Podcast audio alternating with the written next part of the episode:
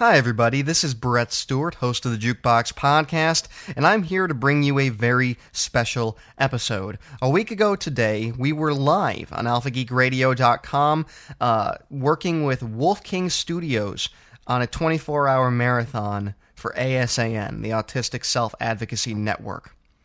During the marathon, different podcasters came on the Wolf King and uh, did abbreviated versions of their shows and had guests on and all sorts of great stuff. And we were live Saturday morning for a little over an hour to do just that with the jukebox.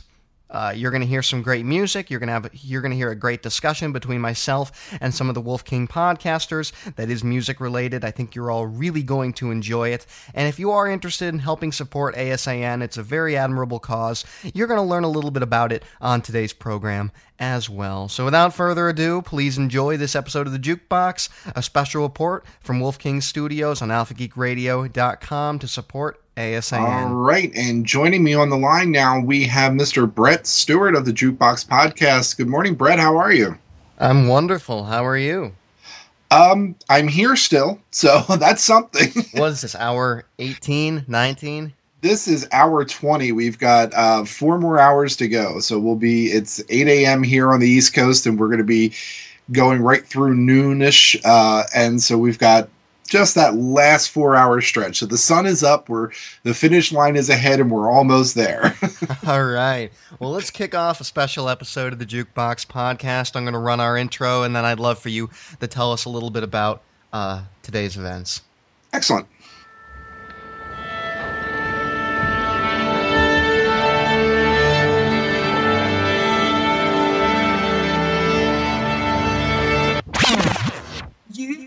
Jukebox. You're listening to the jukebox, your monthly dose of the very best indie music around. Please welcome your host, Brett Stewart.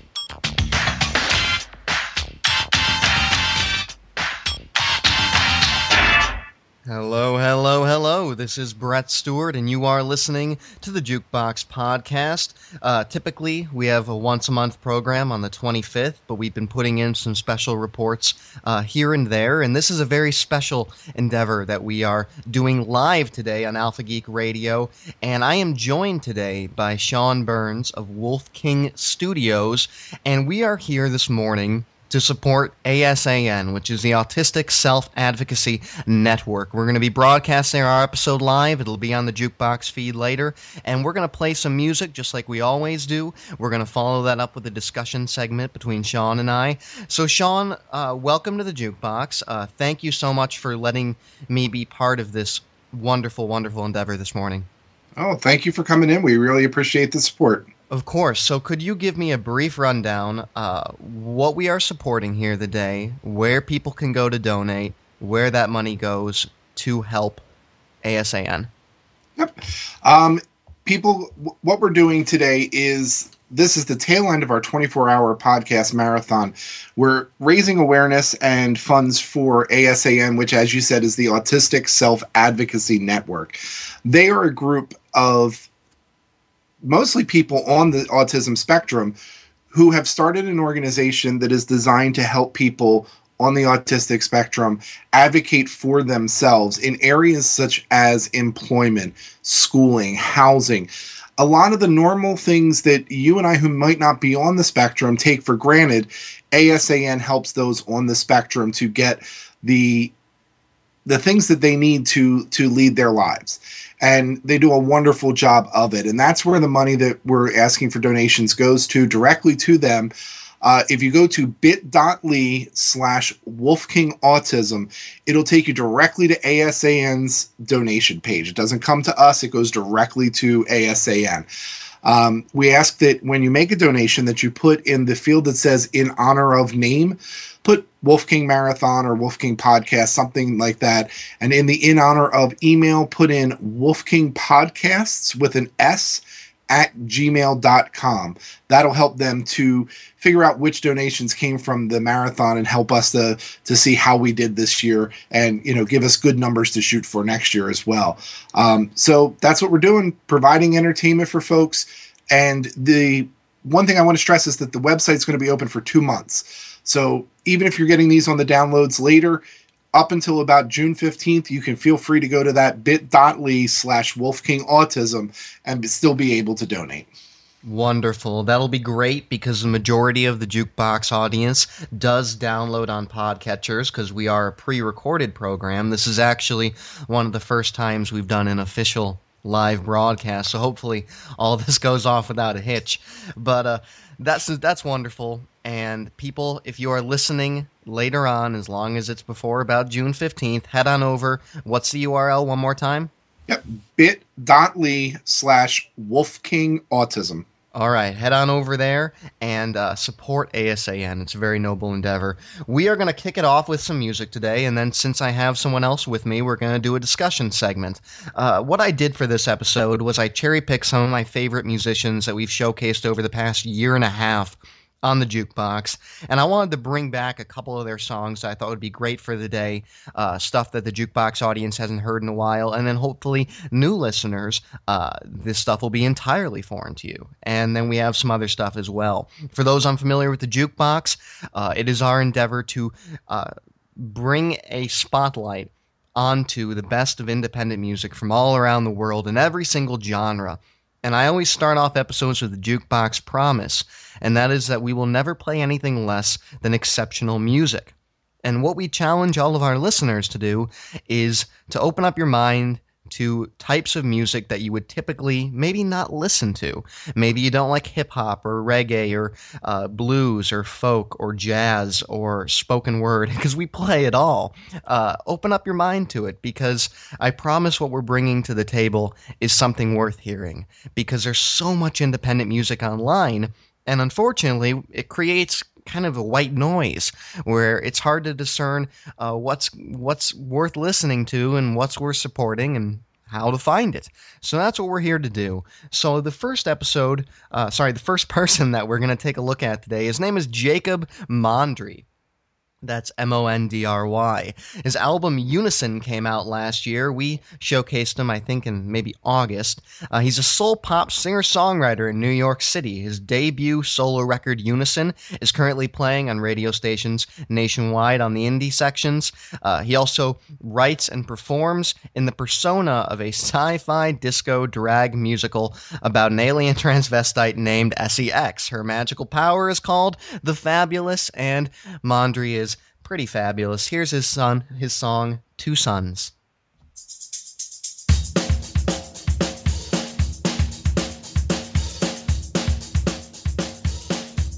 I felt you leaving late last night.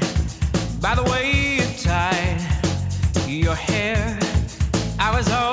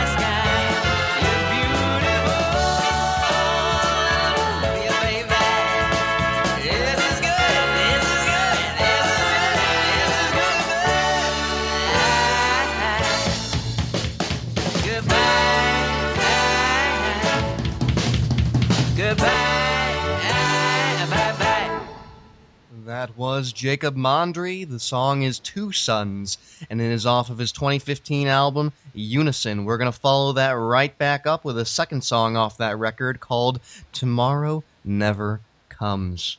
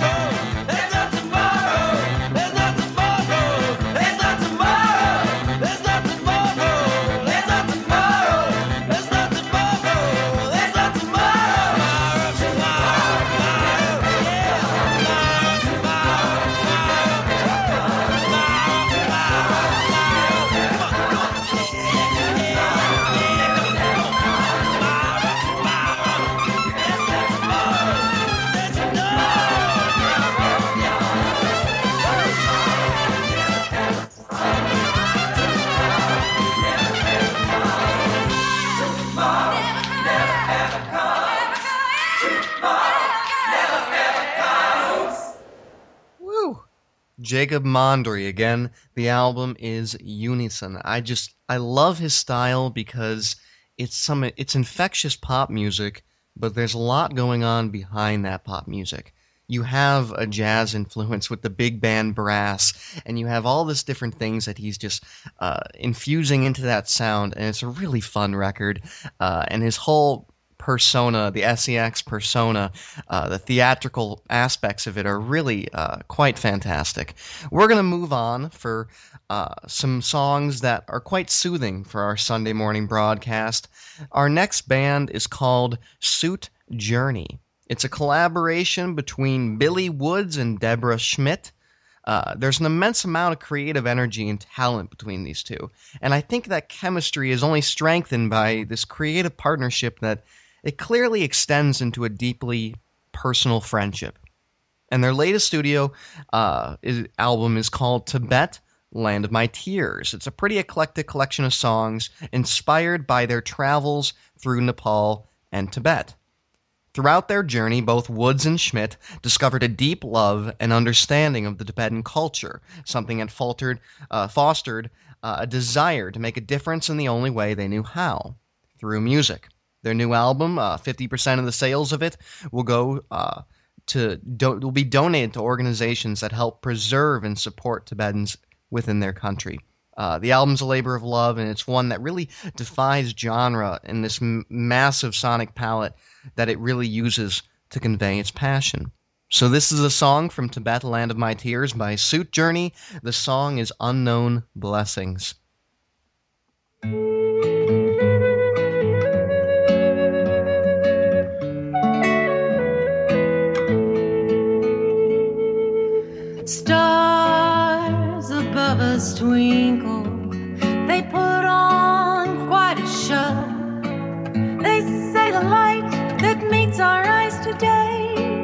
Was born a million years ago.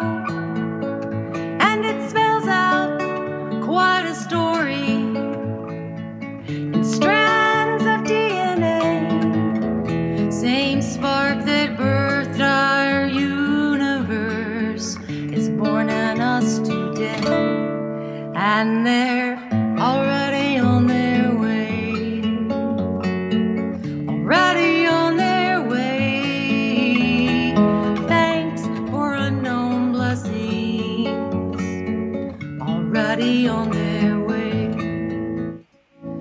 World, it's a funhouse mirror.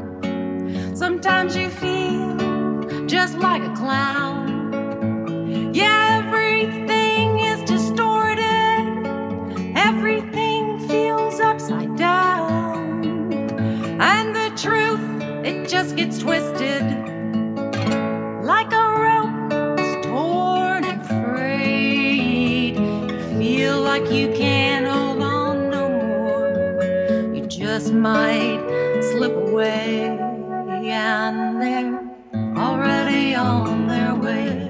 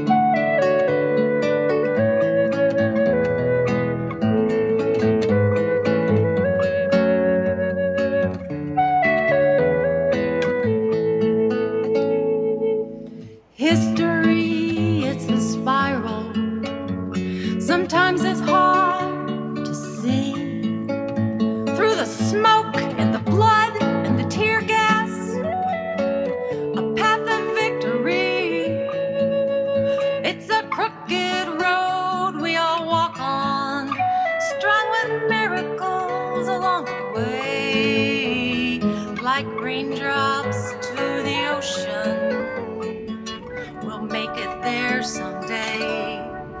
And we're already on our way.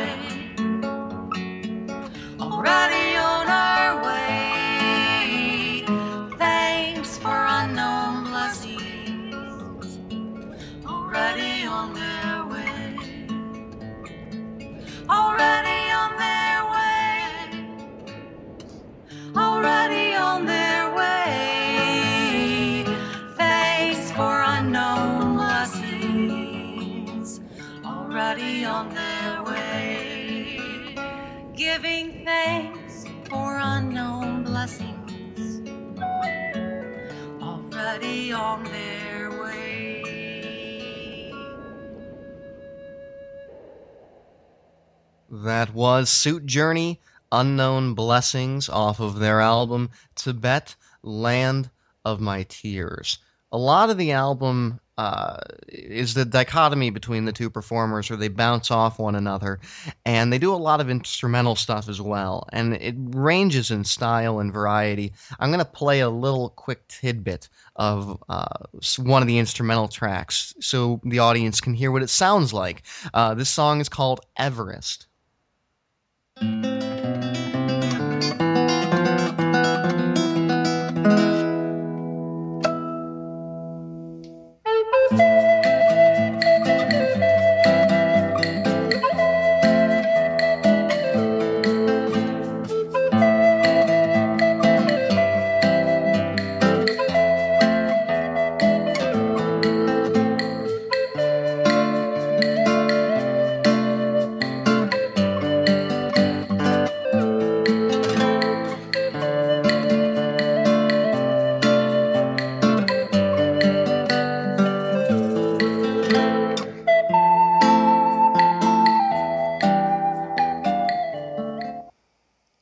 Was Everest, uh, Tibet Land of My Tears from Suit Journey.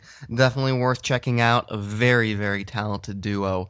We're going to switch gears again and we're going to hit up some rock and roll. This band is called Pinto and the Bean. They're a Chicago based rock and roll act, uh, and they have an exceptional album called Transit Eons. Uh, it's really quite good. Check it out. It's on Bandcamp. That is Pinto and the Bean. We are going to play a song called Gunshot.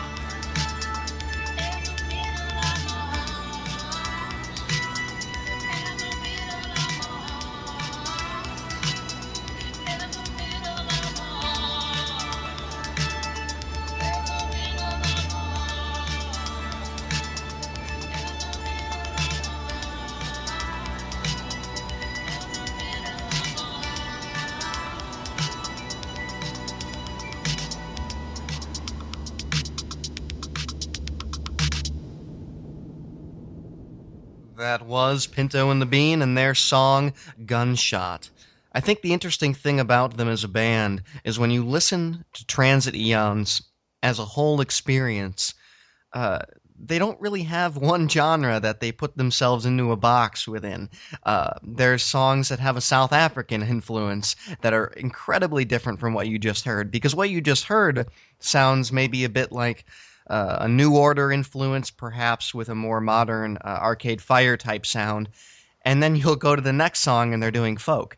And uh, typically that would result in a pretty disconjointed album. But with Pinto and the Bean, it's just so uh, chock full of their personality that it works. And that album makes sense and has a concrete uh, linear line through it that makes sense as a whole piece, even uh, as one whole piece, which is pretty incredible considering that they have all these songs in incredibly different styles. So check them out. The album's called Transit Eons, Pinto and the Bean. We're going to play one more artist and then we're going to jump into a discussion because I want to hit that before we clock out of here at uh, 8 o'clock uh, Central Time. We're going to play our next artist. Her name is Simply Mary. Her new album is called Freedom Bound, and we're going to be playing a song off Freedom Bound called Trouble. Now, here on the Jukebox, one of the most rewarding uh, parts of my work is not only showcasing and delving into um, uh, music and a variety of independent acts, but also looking deep into the people that compr- comprise that music. Because there are times when the artist is entirely separated from the person. If you're if you're a Kanye West fan, you've probably had to make that argument many many times. And then there are also times uh, when the two are interwoven so passionately that they're one and the same. And that is the case with Simply Mary, uh, because it's the pursuit of a woman who has struggled to free herself of domestic violence. The album, again called Freedom Bound, is a collection of songs dedicated to the survivors of domestic violence. She had to flee her offender several times as they continued to violate a protection order, and the songs on the record are the ups and downs of having to adjust to her new life. It's one heck of a powerful journey uh, and has a mission that's quite larger than itself. So enjoy Simply Mary Trouble. Shake it, baby.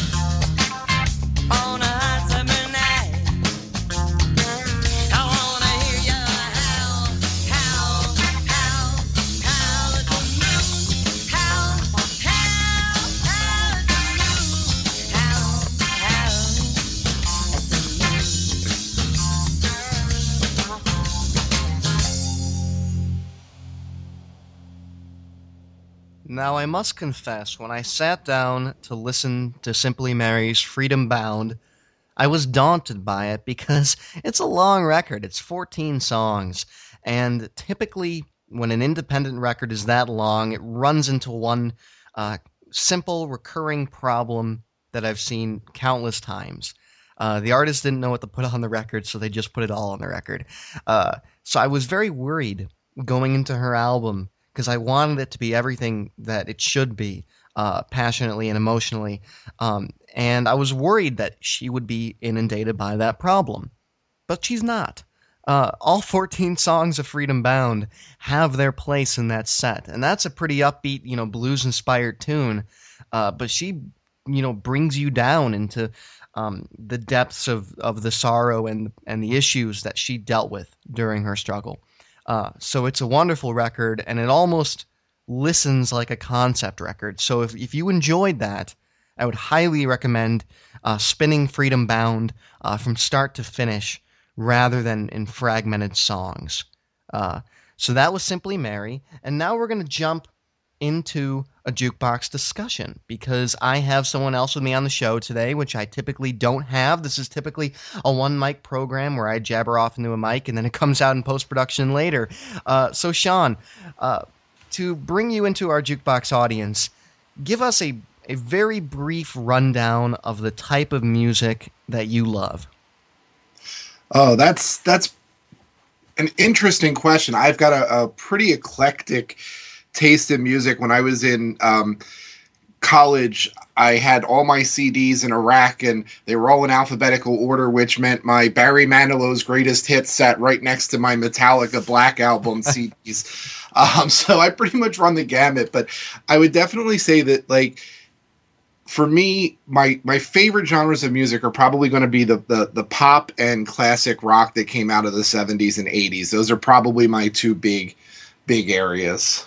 Great. Then the discussion we're going to have today will seep into those because the first topic I wanted to talk about is the idea of musical biopics in film. So, two weeks ago, I went to go see I Saw the Light, uh, which is the new Marc Abraham uh, biopic on Hank Williams, and I had the I had the good fortune of seeing the the showing a couple days before the movie came out. And Abraham, who is the director, and Tom Hiddleston, uh, who plays Hank Williams, were both at the showing to do a Q&A. And uh, to put that uh, in context for anyone who doesn't know those names, Hiddleston, uh, he he plays Loki in the Avengers, uh, if you're familiar with Marvel. And then uh, recent films Abraham has done include uh, 2014's RoboCop, uh, one of the more recent Exorcist films. In Time with Justin Timberlake. It's not. He's not Spielberg. Uh, it's not the most. You know. It's not uh, movies that I would cite as exceptional. But the, mo- the movie's done terribly. Uh, I think Rotten Tomatoes had it sitting at 8% last time I saw it. And uh, I think the reason it did terribly, and the reason uh, I think a lot of biopics sometimes struggle, is because it didn't connect with the persona of Hank Williams on a deep level. Instead, uh, it was very, very superficial. Now, uh, what is your feeling on on music biopics. Are there any in specific that you like or dislike? Oh yeah, definitely. Um, as far as like goes, I immediately go to the Buddy Holly story, um, and that movie was just so well done for me, and I just I don't know what it is about it. It just there's an enjoyment to it. It tells the story so well. It it captures the joy and it captures the you know the the the, the sadness about um, you know the the the crash and everything and it just really for me just resonated and i think part of why it resonated was it never really broke character because unbelievably um, you know buddy holly was played by gary busey who did the singing for that movie um, and did an excellent job of singing as buddy holly. Uh, you know and really just came off it, it never broke stride. You know a lot of these songs when they when they use the original artist it it almost breaks stride for me because it's kind of going back and forth between what we're the story we're telling the music and you know so but having him perform as buddy holly and do all the singing and he actually pulled it off wonderfully you know it, it seemed very cohesive and and so i mean i would say that the buddy holly story is probably my favorite of the biopics um i don't I really don't know if I've have a like a, a least favorite. Right. See, I, I put together a brief list when I was thinking about this segment. Mm. Uh, I thought Walk the Line. I think a lot of people really enjoy that film. I think it's a great film. Yeah. Uh, uh, Ray, which was you know on Ray Charles with Jamie Foxx, and he he won an Oscar for that. Mhm. Uh, and then there have been ones that have had more divisive um, responses. Uh, Get On Up from about a year and a half ago was uh, the James Brown film. Uh, very divisive response on that. He did not sing his own stuff, which you were, were just talking about. He uh, lip synced Brown. Mhm. And then, uh, and then you have like the Ol- Oliver Stone and the Doors, where he really took uh, some creative license to go places with that. So, Yeah. I guess my question for you would be: Do you think it's good for films like this to take creative license, or do you think that they should walk a line of trying to remain honest and true to the artist? Um, you know, I, I think creative license is okay in a very narrow manner. Um, you take, for instance, something that because you're doing something that's historical. Uh, you you take a movie like um, let's say Braveheart or The Patriot, you know, where you've got historical basis for this, but you don't have you know records of every conversation but you know what happened and so you can use creative license to make those conversations drive the parts of the story we already know. So i'm okay with that. But when they really start taking a broad creative license on it that's when it kind of loses me because I, I think you really are you know you're telling retelling a historic event uh, with real people real events and so you kind of owe it to the audience to tell them correctly. And it's interesting that you bring up the idea of uh, you you have to work within the box, right? Because it is uh, you like you say it is a historical event, and you are retelling it, and you have to work within that. Now, when I when we when I saw Hiddleston, he he actually addressed this in a way that I thought made a lot of sense. He said that because someone asked him a similar question to that, and he said that I can be creative once I'm at the the, the bare uh, the base of what Hank Williams is. So what he did to describe that was he said, uh, after I'm in costume, after I've kind of put on his voice, after I have, uh, you know, put on that American Southern accent, uh, and after I am transpo, you know, transplanted into 19 in the 1950s, then as an artist and as a creative actor myself, then I can decide uh, how would Hank Williams swat a fly, right? Because that is his creative license in that. Because that's not something a history book or a textbook is going to tell you. Uh, Right. Those those mannerisms and. I should note that while I say the film was not very good and I would not recommend it, uh, none of that was the fault of Hiddleston. I really strongly believe that. He acted Hank Williams superbly, and he, he sang it all, and he was really good. In fact, if there's anything to take out of I Saw the Light, uh, if you're a Hank Williams fan out there, check out the soundtrack because he did killer versions of Hank Williams songs. And the real fault of the movie was Hank Williams was such a complex man, and he decided.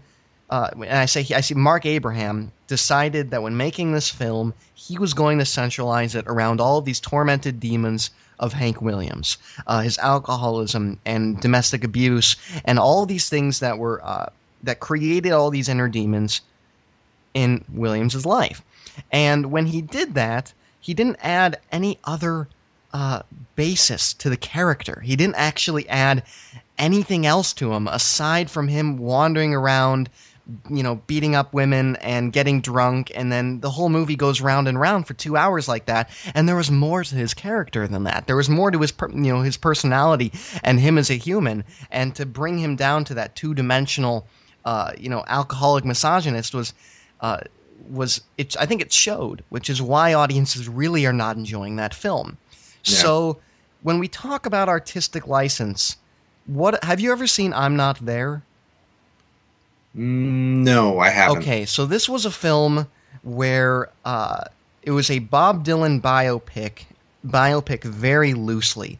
Uh, if you're a Dylan fan, it's very much worth seeing. If anyone out there's a Dylan fan, because what they did with it is they decided that doing a biopic on Dylan would uh, inevitably just be difficult to do, right? Because Dylan is like 20 different people. So what they decided instead was we're actually going to have five different people play Dylan. Uh, Cate Blanchett plays Dylan. Uh, Heath Ledger plays Dylan. It was actually the last movie he filmed before he died, uh, not the last that was released because that was The Dark Knight.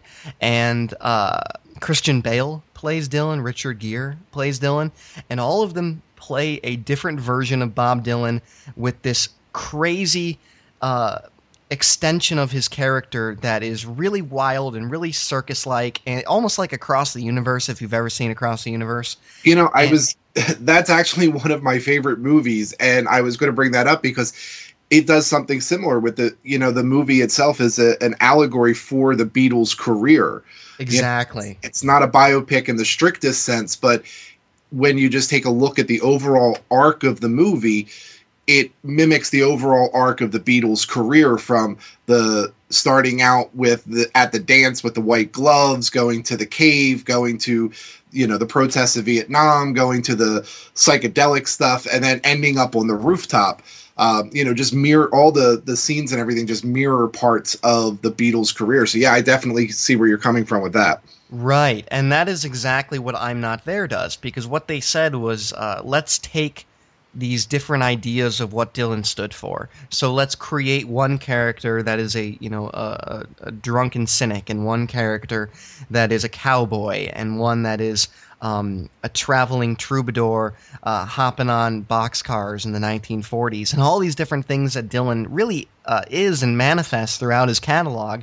And instead of creating this linear line from you know, cradle the grave like some films do, they decided to be really outlandish with it. Now that landed uh, with a with a mixed response. Some people love that film, some people hate it. If you don't know a lot about Bob Dylan, a lot of it's going to go over your head. But the music in it, they did exactly like Across the Universe.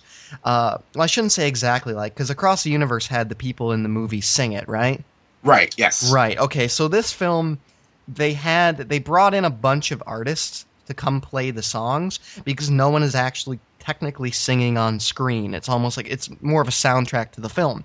So they had Willie Nelson come in in My Morning Jacket and do their renditions of Dylan, which is really quite cool. So I guess what what this would move me to my next uh, question would be, what is an artist that you would like to see in a biopic that has not been attempted or maybe has been poorly attempted? Hmm. That's a good question. Eh, The the biopics tend to be those people that were, you know, so in the forefront and public. One I think I would like to see is I've always been intrigued by um, the life story of Jim Croce and how we had someone who was so talented and was taken so soon. Um, it, I think, learning more about who he was as a person, because he was a very quiet person from everything I've read, um, not a whole lot publicly known. So, if there was more information, I would love to see uh, more about Jim Croce done. I think he would make for a really interesting biopic. You know, that is a great response. I never would have expected anyone to say Jim Croce. uh, and that's great. That actually puts me on a whole train of thought because there's so many of those early 70s singer songwriters Mm. that you don't hear a whole lot about, but would be interesting to get into. One of my favorites is Harry Chapin. Yep. Uh, and he was taken tragically as well. Uh, Can I chime then- in for a sec? Yep. Yeah, who's who's on I- the line right here? This is This is Hammond. Oh, hi. Okay. Can I? Can I'd like to throw out Michael Hedges, uh, the Okay. acoustic guitar guy that used to play for Windham. He was killed in a car accident in the early '90s. I'd love to see something with him. Very cool. Very cool. Those are two responses I never would have expected to hear. And maybe that's a great way to do it is to go into these people that you, that the public doesn't know a lot about. That way you can flesh them out rather than saying uh, we're going to tackle uh, Hank Williams and then run the you know they botched Hank Williams so poorly with this film and it would be really interesting to see something like Jim Croce that would be a uh, a whole different take on someone that you don't hear a whole lot about nowadays and who's taken so soon. Mhm. So that's great. Well, thanks so much for jumping in. Do you want to introduce yourself, Hammond? Let the listeners know who you are. Yeah, I'm Hammond. Uh, I do Beyond the Playlist with Jay Hammond C, and uh, looks like I'll be doing soundography with Brian Ibbott now.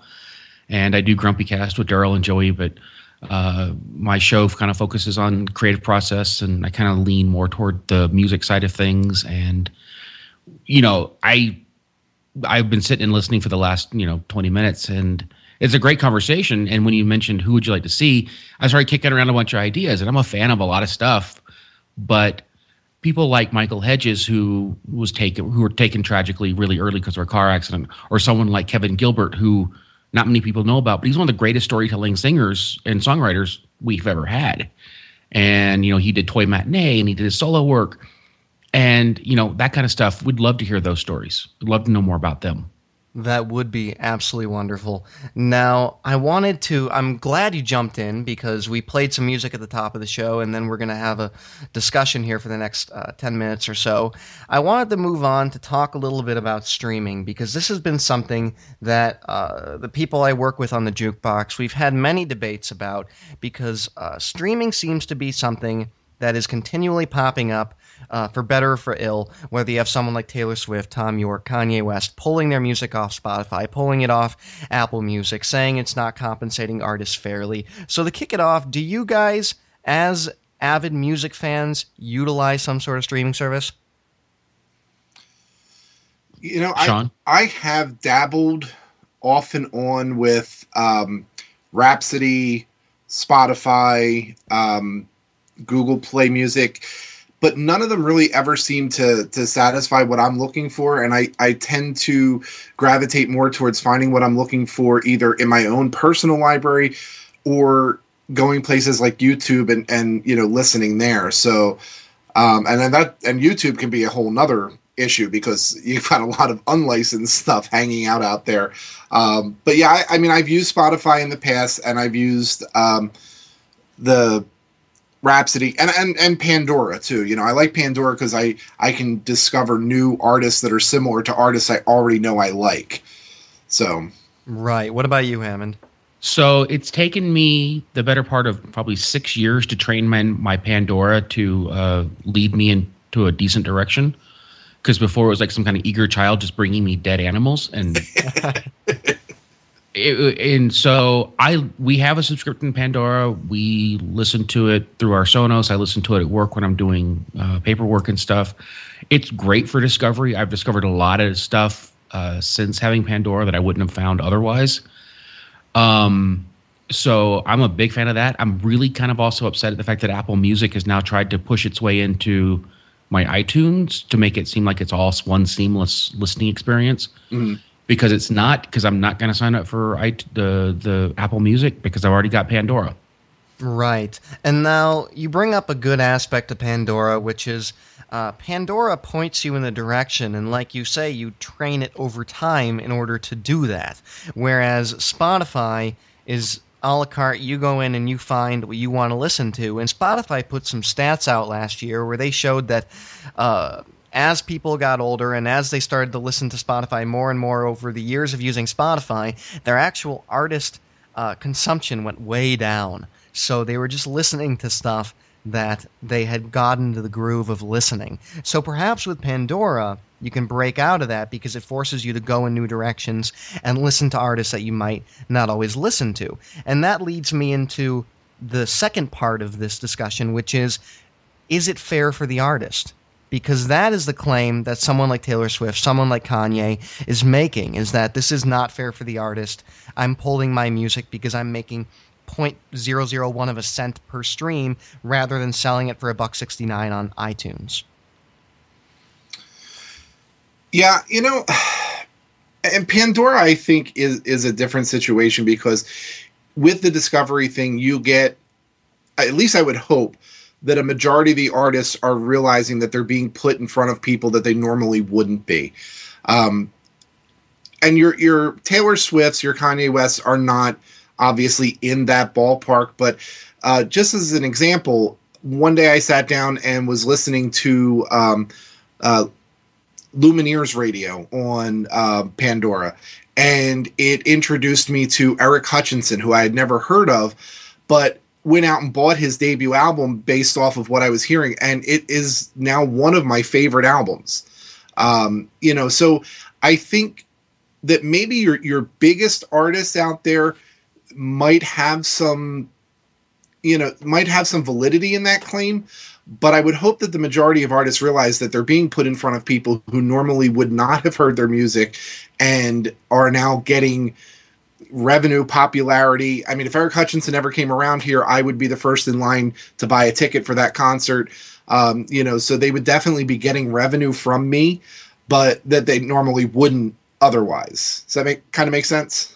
Right, because just because you're not necessarily, you know, making bank on Spotify does not mean that that's going to uh, push your social media presence, get people out to shows, get people buying physical merchandise uh, when it becomes available, buying your T-shirts, uh, spreading the word about you, and that's something that's invaluable to independent artists, to smaller artists. Uh, and you're right, that's not necessarily something that Kanye can speak to. Uh, Perhaps he should put it on there because he's what 53 million dollars in debt, so maybe that would do him some good. Uh, Every every revenue revenue stream helps.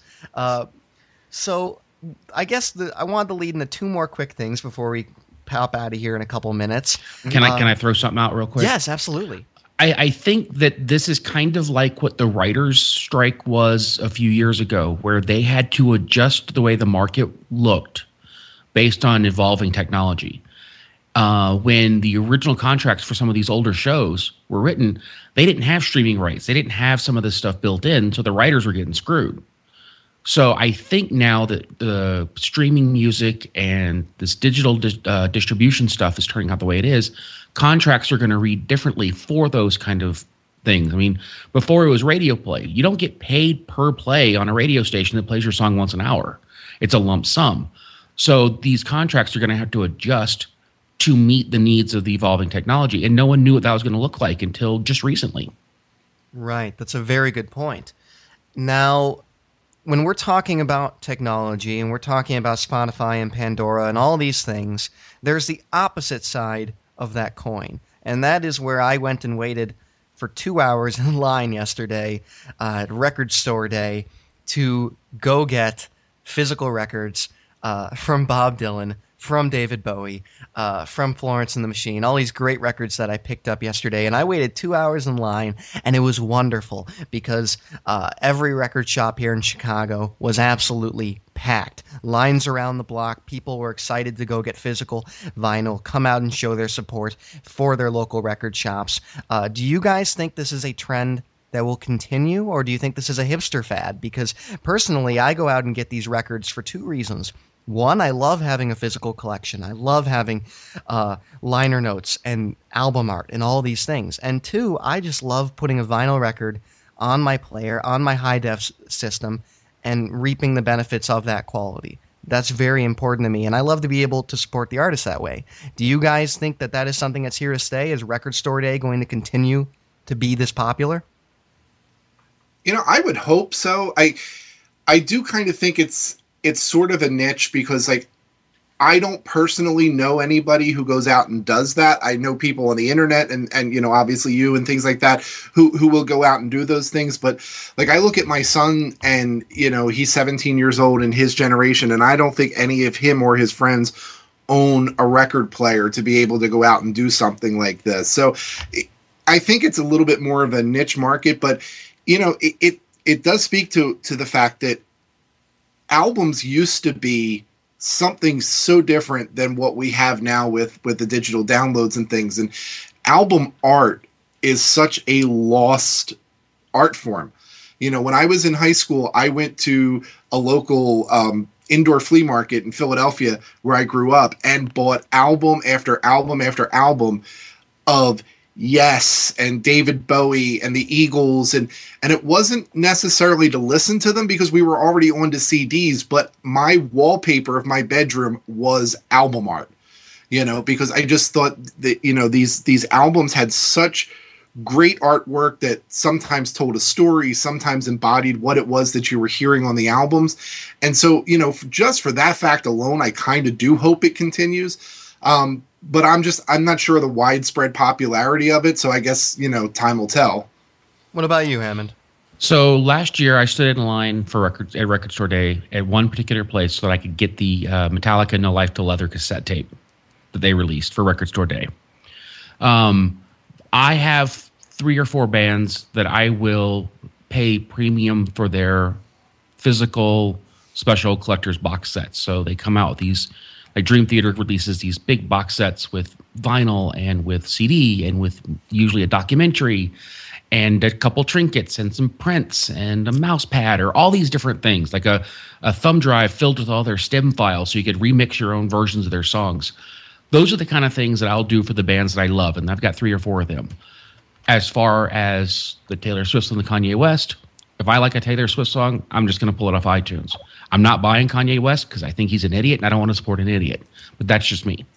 Um, I, I think that there's going to be people who want the who are willing to pay pre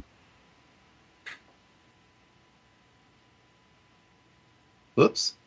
Did we lose him? and then sorry no i just bumped my i bumped the pause button by accident um and i think there are going to be people who uh will just buy the singles because of the songs they hear either on pandora or on the radio or while they're getting their teeth cleaned they're like hey well that song is right. And the dentist says oh that's so and so so i think that there's going to be a market for both. It's just it's not generational as much as what you like and what you're willing to spend on what you like. So perhaps it's more of a boutique experience of going out and uh, going the extra mile to wait in line to get antiquated technology because that is the band you support and it gives you cool different things that you can't necessarily get by just hopping on iTunes and spending a buck. Uh, for me yesterday, that was waiting two hours to get uh, a you know a red vinyl of Dylan singing uh, Sinatra songs in a horrible voice, but I love Bob Dylan, so I'll go out and I'll wait two hours for that. Whereas uh, anyone else who is, has a passing interest in that is just going to go download it, like you just said. Yeah. So uh, we're going to start to wrap things up here. I want to thank both of you for coming in. Thanks for uh, hopping in on the latter part of this discussion, Hammond. I appreciate it. hey no worries So, Shawn, again, why don't you throw out one more time uh, how to donate to ASAN? Yep. Um, when you hear this, either if you're listening live now or when you listen to the downloads, go over to bit.ly slash wolfking autism. We're doing this 24 hour marathon, which we're closing in on the final stretch of, in order to support ASAN or the Autistic Self Advocacy Network. These are folks who help to educate people on the autism spectrum about how to advocate for themselves for things like schooling in the workplace, for housing, things that you and I, who might not be on the spectrum, take for granted. And it they teach them how to do these things for themselves. And that's one of the reasons why I really want to help support this group is it, they seem to embody the the philosophy of you know if you give a man a fish you feed him for a day if you teach a man to fish you feed him for a lifetime and it's the same thing so many organizations out there will help someone who needs the help and that's that's fantastic but ASAN teaches folks on the autism spectrum how to help themselves. So go on over to bit.ly slash Wolfking Autism. In the uh, field that's marked in honor of name, put Wolf King Marathon. And in the field marked in honor of email, you're going to use Wolf King Podcasts at gmail.com. Uh, there are lots of levels that you can donate at, but the one thing I want to point out to people is at the very bottom, there's a spot there for you to put in any amounts you want. So if the levels that they have there don't fit your budget, put in whatever you want because every dollar we can raise for these folks is going to help in the long run. Wonderful. And Jukebox listeners, if you're listening to this on our feed on a podcatcher, remember that is open for the next two months. So hop in there, go support ASAN. Uh, and thank you both. That'll do it uh, for Shawn, for me, for Hammond. And I will be back on the Jukebox next week with a special report, and we will follow that by the monthly episode on the 25th. Uh, thank you both so much. All right. Thanks, Brett. Thanks for being here. We really appreciate it. Of course. Jukebox can be found at jukeboxpodcast.com. Have something to tell us? Did we turn you onto your new favourite band? Write into jukeboxpodcast at gmail.com and we'll read your message on the next show. The Jukebox is available on all major podcast platforms, including iTunes. You can subscribe and listen to the show at jukeboxpodcast.com. While you're there, download a free album this month from one of the bands that was featured in this episode.